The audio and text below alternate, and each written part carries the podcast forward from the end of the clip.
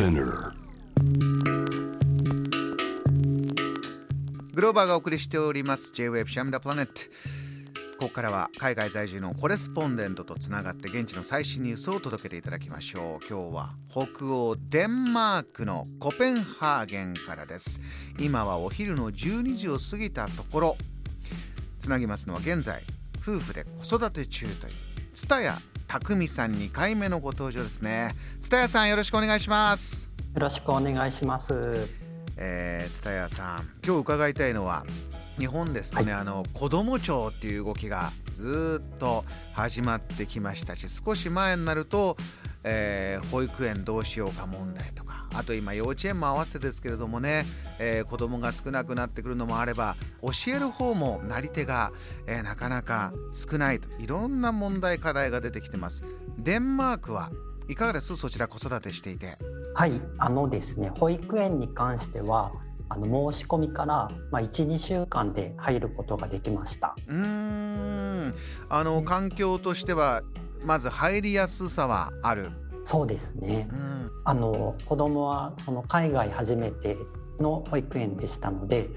まあ、その慣らし保育がまあ3週間ぐらいかかったんですね。うんでその間にあの私も妻もまあ交代交代で一緒に保育園にいたんですが、まあ、全体的に日本と比べて、まあ、だいぶ緩い感じで放任的だなと思いました。うーん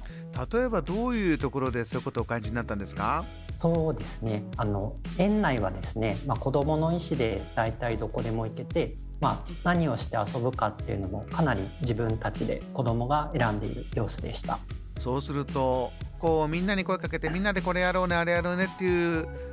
ことはあまりなくってそれぞれの興味をサポートしていくというような形なんですか？はいどちらかというとそういう雰囲気でした。あの教える方例えば保育士保育士さんというような役割の方のそうすると働き方とかもかなり違うんですかね？あのそうなんですけれどもだいぶあの保育士さんと、まあ、子どもとの信頼関係を重視するとかあの、まあ、子どもがまず安心できる環境を提供するっていうようなところはあの日本もデンマークも変わらないんだなっていうふうに思いました。うーん真の部分は変わらないあの時間で言うといかがですか？日本は少し共働きをしなきゃいけないというような方が増えてきて例えば幼稚園ですとね今まではあのそんなに遅くまで預かるということじゃなかったんだけどエリアによってはそういったものに合わせてじゃあ放課後の時間預かるようなサービスを、えー増やそうかとかそういったの,、あのことも聞こえてくるんですがそちらいかがです？そうですね。デンマークもあのかなり共働きの家庭が多いんですけれども保育の時間は朝の7時から夕方の5時で金曜日はですねそれが4時までになってしまいます。預ける側も保育士さんたちもあの残業がほとんどないみたいなので平日は4時過ぎて迎えに行くともうほとんど子供が残っていないっていうこともよくありました。あのお子さんをそちらで育てながら、えーそこから例えば小学校とか、えーその先に向かって向かってですけれどもその子どもの教育っていうのは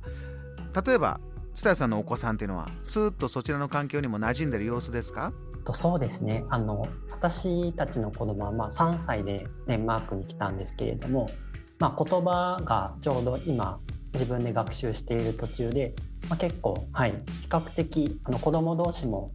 言葉なしでノンバーバルな感じでコミュニケーションを取れる年頃ですのであの割と素直に馴染んでいるように見えます。あのーここからねどんどん育っていく中で今度は文化ライフスタイルというものもデンマークの中で、えーいろいろ出てくるんだと思うんですが日本ですとねヒュッゲという言葉がデンマークのライフスタイルの中でキーワードで聞こえてくることが増えてきました。何かこうイメージとしてればゆとりある温かい暮らしみたいなこういうヒュッゲっていうのを参考にしようよなんていう記事も見かけるようになってきたんですが蔦谷さん蔦谷さんデンマークいらっしゃってこのヒュッゲえどんなものっていうふうにお感じになってます？そうですね。あの、ま、デンマークはデザインの国って言われるくらい、ま、洗練された家具に囲まれて、まあ、暖かいお家で、精神的な居心地の良さを重視するような、まあ、どちらかというとミニマリストみたいなものと相性がいいような印象を持っていました。うんで実際に、まあ、そういう側面もかなりありましてデンマークのうちカーテンがほとんどないことが多くてですねそうですかあの夕方になると結構他の家の中が覗けたりするんですけれどもへーあのどこもおしゃれで居心地が良さそうだなというふうに感じています。暮らしていく中であこういうのを取り日本ではやってなかったけどやろうと思うこととかあ意外とこうなんだとか何か発見はありました？そうですね。あの意外と印象がか違ったというのがブラックフライデーとクリスマスの時期でした。うん。あのブラックフライデー11月の最後の金曜日ではあのいろんなお店でセールをするんですけれども、まあ、ちょっとなんか安っぽい作りの家具とかあのもうすぐ壊れちゃいそうなクリスマスの飾りみたいなもののお店にこう人がいっぱいごった返してあのショッピングモールはもうたくさんの人でにぎわっていました。あー何かこうその時だけの買い物をバババッと物を買う楽しみみたいのがあ意外とあるんだな。そういうのがミニマリストにフィットするようなお国柄でないのかなと思ってたらそれは結構あるんだと。そういうことですか？あそうです。あのクリスマスツリー用にあのもみの木っていうのも街中で売っているんですけれども根っこを切ってしまってますので、まあ、クリスマスが過ぎると枯れてしまいますね。で、まあ、クリスマスの当日の夜からあのアパートのゴミ置き場が枯れたもみの木で埋まり始めてあのすごい積み上がるっていうことになってました。どどこかフランスでしたかねこういうのもやっぱり見てらんないリサイクルをどんどんしようよっていうようなもうルールとして始めたエリアがあったなんていうのもあのコレスポンデントの方から伺ったニュースもありましたけれども蔦谷さんそうすると、まあ、ヒュッゲっていう言葉の中に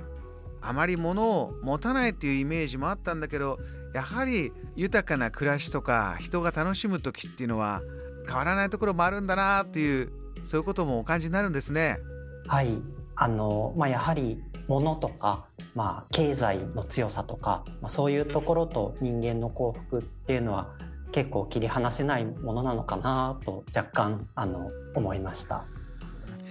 また津田さんお暮らしの中でね感じるそういったちょっと比較文化論みたいなお話も伺いたいと思います今日もお忙しい中お話ありがとうございましたありがとうございました。Jam,